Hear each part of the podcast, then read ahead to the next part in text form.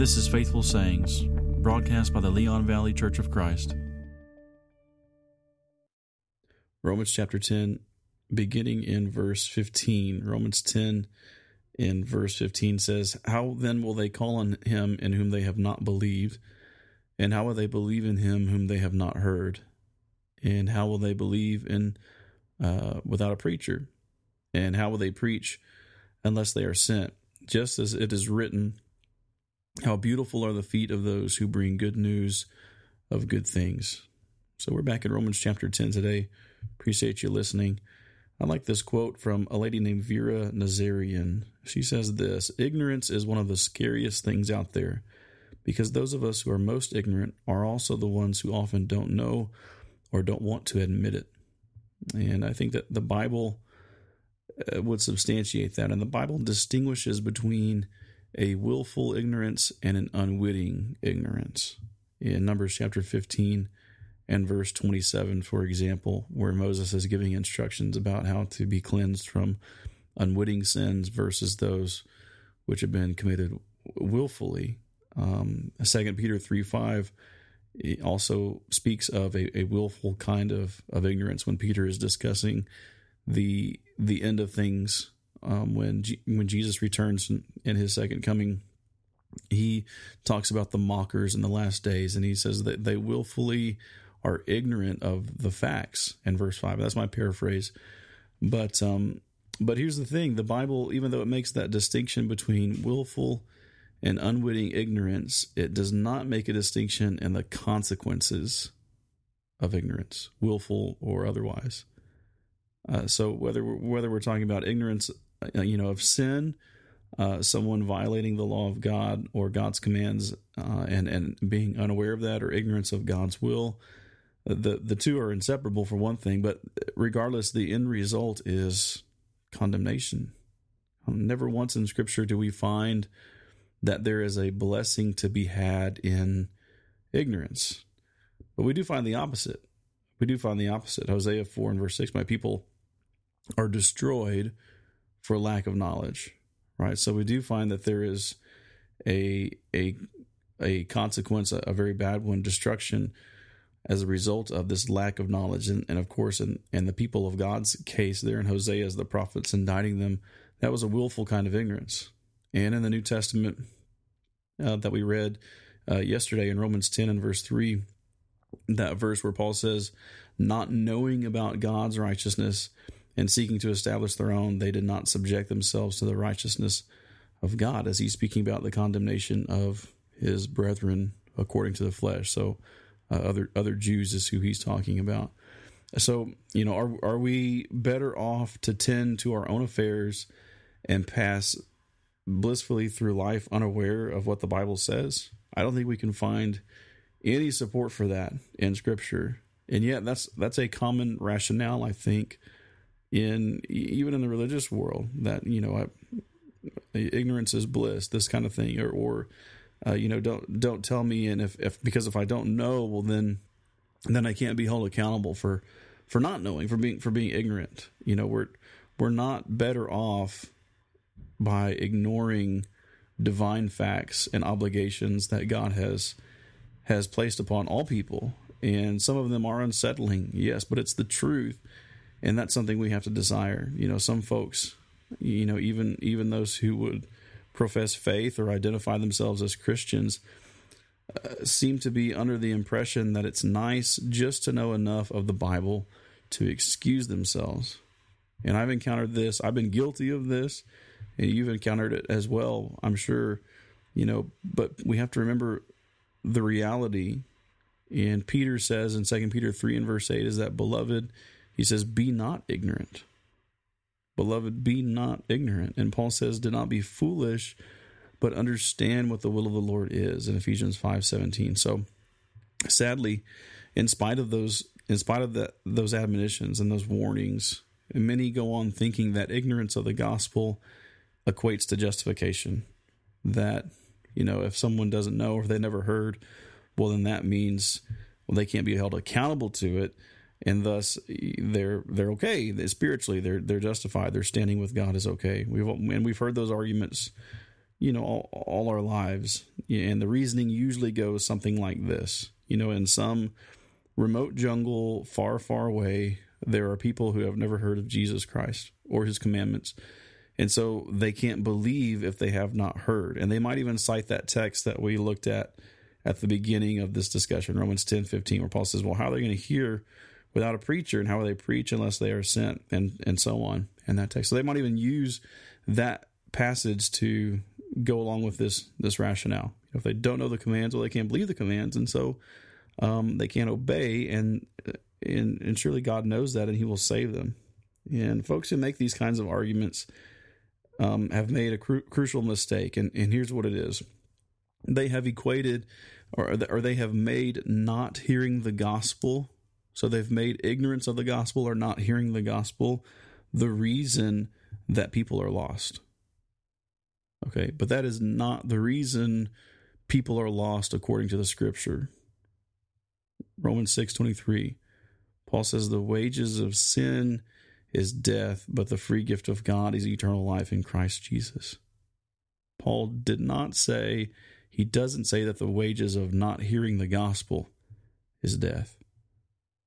Right? So it's it's sin of which all men are guilty. Men men are lost, men and women are lost because of their sins, no matter where they are or who they are or what they have or have not heard. Sin is the disease that brings spiritual death, whether someone's aware of that or not. And the, and the gospel is the only cure because it reveals Jesus Christ, his sacrifice, and the means by which we can take advantage of that sacrifice. So, so the disease is real regardless of our knowledge of the cure is the point. So we must know for certain that one, that first of all, the gospel was not given to make good people better any more than medicine is given to make healthy people healthier, right? Medicine is given, a remedy is given because there is a sickness, right? And that's what the, the gospel is. It's, it's a remedy. It's a cure for the sickness that all men have, according to Paul in Romans 3.23, all have sinned and fallen short of the glory of God. That's you, that's me, that's every accountable person who has ever walked the face of this earth. And the wages of that sin is spiritual death, eternal separation. Romans 5:12 Paul says, "Death spread to all men because all have sinned." He doesn't say death spread to all men because Adam sinned. He says no, death spread to all men because all you, me, everybody else again have sinned. We have had at some point have made the choice, whether in thought or word or deed, to violate the commands of God. We haven't conducted ourselves according to the will of God, and that is that is sin. We got out of our lane and we brought condemnation on ourselves. So so even if there are people in a faraway jungle or in a faraway island that have never heard the gospel, and that's far away from being proven by the way their their ignorance does not justify them any more than a sick man's ignorance would uh, would heal him right? You know the the condition that they're in does not justify anyone else's refusal to obey the gospel either or or to remain ignorant of it. Uh, so that's the and that's really the primary issue. So a lot of time that rationale and that you know that hypothetical scenario is given to justify you know your neighbor across the street or some relative in your family or a friend and their refusal to obey the gospel right? But even even our you know let's give them the benefit of the doubt you know the people on this fantasy faraway island who don't know the gospel let's just say okay their their ignorance but what how did how in the world does that justify you or anybody else that you would want to use that excuse for it doesn't those people in that faraway place are lost because of their sins, just as you and I are, and just as everybody else in the world is. Everybody needs Jesus Christ the same as you and me and the rest of the sinful world. And so we see, I, I hope that we see the urgency of the task then. First and foremost, I, for myself, must diligently seek to obey God. Hebrews 11 6. He who comes to God must believe that he is and that he is a rewarder of those who diligently seek him. For without faith, it is impossible to please God. So, first of all, I have to take the initiative for myself and investigate for myself and seek God and pursue him and his will for myself. And then I have to teach that truth to others as I as I earnestly desire His truth, and any and any failure to do so is entirely my fault. Uh, I have to teach that to others, and I have to try and instill that desire in others. And you know those those results are out of my hands and out of your hands, but. Uh, but that is secondly my responsibility because it's not only true for me, but it's it's true for all accountable people, even those you know, in that in that faraway jungle. God is no respecter of persons. Romans 2 and verse 11 teaches us. So my condemnation is just. And it's as just as theirs would be just because we have all sinned. And Christians have to make every effort to heed the gospel, apply it to their lives, and make every effort to take it to others because our condemnation will be just whether we take them the gospel or not. And their condemnation will be just whether we take them the gospel or not. If we are unconcerned and neglectful in that regard in taking them the gospel remedy, our condemnation is twice justified. Right? Because we're we're failing in, in having the desire and we're, and we're and thus we're failing in in the mission that we've been given to make disciples of all nations. Matthew 28. Uh, Uh, in verse 16 of Romans chapter 10, Paul goes on, he says, However, they did not all heed the good news. For Isaiah says, Lord, who has believed our report? So faith comes from hearing, and the hearing by the word of Christ. So not all those who hear the gospel will appreciate it for what it is. That's what Paul's saying. So we have a task before us to go and teach. Christians do. To go and teach. but not everybody we teach is going to appreciate the truth for what it is. And that was the case with many of Paul's Jewish brethren. That's who he's lamenting in, in this context of Romans 9, 10, 11. Um, and this, he is saying this response on their part was prophesied by Isaiah himself. So faith begins with the acceptance of truth, and it comes from no other source. First of all, it comes faith comes from no other source. And Jesus teaches that those who do not understand the truth um, really have no desire to understand. So Luke chapter 8 and verse 9, John 6, 67, 68, and John 8, 43 and 44. Uh, so let's take those passages and link them together. And I encourage you to go back and read read them in their fuller context. But I'm just going to kind of go through those verses rapid fire very quickly. So Luke 8 records um, the parable of of the sower, and beginning in verse 9, it says his disciples began questioning him about what this parable meant. And so Jesus goes on to uh, explain then what the parable of the sower means. And he's talking about different soils and how those different soils represent different hearts, and that the seed that was thrown on the soil is the word of God.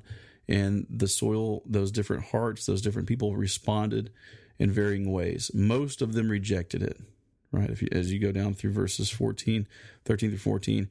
And then he says in verse 15, but the seed and the good soil, these are the ones who have heard the word in an honest and good heart, and they hold it fast and bear fruit with perseverance. Right? So Jesus is saying that the, the kind of person and the kind of heart in which the word is going to be effective is, is the one that is willing to muster the honesty and, and be confronted by the word and be convicted by the word and and and humble enough to admit, yes, I I I need I need Jesus. I have sinned and I need this truth. I need forgiveness. And thus they will be reconciled and, and bear fruit. Uh, in John chapter 6, verses 67 and 68, Jesus said to the twelve, You do not want to go away also, do you? And Simon Peter answered him and said, Lord, to whom shall we go? You have words of eternal life. Uh, so Jesus in that in that chapter again, I encourage you to go back and read it in its entirety. Has just described himself as the bread which has come down out of heaven, and his disciples, his true disciples, will eat his flesh and drink his blood, which is a metaphor for his teaching. They will consume him and uh, all of him, and not be selective as some of these folks were wanting to do, uh, because Jesus says what he says there in those two verses um, you don't want to go away also because there's a, a whole lot of people in that chapter who walk away from him right after he teaches them he says they say this is a, a difficult saying. This is too hard to accept. And john says as a result many were not walking with him anymore. And so then Jesus turns to his disciples, the 12, the ones who would be called apostles, and he asks them the same question. Then Peter realizes, or Peter answers him rather, and says, you, you have the words of eternal life. Where else are we going to go? Yes, it may be difficult in other words, but these are this is the truth. You have the words of life, and so we wouldn't dare shirk that. And so I mentioned that text as as an example of the kind of attitude um, that is that is held up in Scripture as as exemplary, as the kind of attitude we need uh, you, this this willingness to follow the truth of Jesus wherever it takes us, right? If it if it runs roughshod over our our preconceived notions about what is right or what is acceptable to God in matters of religion or the plan of salvation, we have to be honest with ourselves. And even though it may be a difficult saying, as these people were saying in John chapter six, um, it nevertheless is true, and so I need to submit to it. And then finally, John chapter 8, verses 43 and 44, Jesus says this to his audience there. He says, Why do you not understand what I am saying? It is because you cannot hear my word. You are of your father, the devil, and you do the desires of your father. And he was a murderer from the beginning. He does not stand in the truth because there is no truth in him. Whenever he speaks a lie, he speaks from his own nature, for he is a liar and the father of lies. And so and that text from Jesus shows that it was an attitude problem on the on the part of those individuals. So he's saying you you're wanting to imitate a certain individual, that individual is the devil and you share his desires and he has no desire for truth whatsoever. And so back to verse 43, that's why you can't understand what I'm saying. Right? So the the point is is that it's it's not an intellectual block, it's not a mental capacity kind of thing. Jesus, uh, you know, nowhere in the scriptures does it teach well, you're just not smart enough to understand the gospel. And that is by and large not the reason, right? There there are instances where that's the case, where it's just a, a sincere ignorance, as you know, in, in John chapter four with the woman at the well. I think she would be an example of that. But by and large, it's a willful ignorance that keeps people from obeying the truth. It's it's this stubbornness to uh, serve ourselves or some other authority rather than be honest with ourselves about what the scripture is saying and what Jesus is saying. And the devil just exploits those kinds of individuals and they keep the word from their heart. And so they aren't they don't believe and they are not saved. As Jesus says in Luke 8 and verse 12. So the, the human heart is the greatest obstacle to receiving truth. The human heart is what um, we we tend to want to you know hide in this dark cave of ignorance, thinking that we're going to be safe there. If I just don't know, then I just won't be accountable. But again, that's nowhere found in in Scripture. And so, if we don't love the truth, if we don't love the truth, then we're not going to pursue it and seek it and desire it, regardless of its consequences. And and that's what we find in Second Thessalonians two ten that those who perish, Paul says, they perish because they did not receive the love of the truth so as to be saved. And you see, it's an attitude problem again. That's that's being held up before us, and so that's the challenge. I think that's one of the challenges that comes through in this study is, you know, we have to ask ourselves: Do, do I do I love the truth? And if I say yes, well then what do I do that demonstrates that? I mean, do am I uh, do I really study the Bible? Do I pursue it daily? Do I, you know, if I have a doubt or I have a question, uh, what do I do about that? Do I do I set time set time aside to then go investigate that? Um, you, you know, and and and pray about that, and ask God to help me find the answer in His Word. You know, do I do I really love the truth? David said in Psalm 5 that our God desires truth in the innermost parts. And Jesus said again in that text in Luke 8 that it's the honest and good heart that will value the truth, recognize it for, for what it is, and, and hold it fast and, and bear fruit with perseverance in verse 15. So, you know, it, we, you know, if we could just stop thinking in terms of of parties vying for influence in the religious realm and just turn our attention to the truth. I think that would go so far in just dismantling denominationalism and sectarianism. If we would just give all of our energy to pursuing the truth and, and set our hearts to study the law of the Lord and to practice it and to teach it as Ezra did, you know, then then we wouldn't speak or think in terms of a Baptist doctrine or Methodist doctrine or Catholic doctrine or Church of Christ doctrine, you know, but, but we would seize upon and value Bible doctrine. You know, if we understand that genuine faith, genuine faith, the kind that's acceptable to God, comes from His Word and His Word alone that would be the first step, I think, in, in in dismantling and diminishing those kinds of prejudices and preconceived notions um, and divisions. If we just all would share that desire for truth, not trying to, you know, just get rid of all fleshly desires and call those out in, in ourselves in our own hearts. And we're not trying to win an argument. We're not trying to get you to leave your party and come to our party. We're not saying we're better than anybody else. We just want to sit down, open the Word of God, see what it says, and apply it to our lives and, and challenge each other to, to do that. You know, Paul concludes that his Jewish brethren should not have been ignorant of God's plan to bring salvation to the world and to the Gentiles. You know, this wasn't something that should have come as a surprise because their own prophets, including Moses himself, had indicated this very thing. And Paul goes into that in, in Romans chapter 10 as well, in verse 19. Later in the text, he says, I will make you jealous by that which is not a nation, and by a nation without understanding will I anger you. And that's what exactly what happened as we look into the book of Acts and see how the different responses come about as Paul is preaching the truth in various places, usually starting in synagogues and then, you know, taking those folks who would believe his Jewish brethren. Some of them did, a lot of them didn't, but some of them did. And the ones who didn't, like in Acts chapter 13, usually didn't oppose him in principle. If you look in Acts chapter 13 and you read that text there, I think beginning around verse 40 later in the chapter, those people were actually begging to hear the truth a week later on the next Sabbath.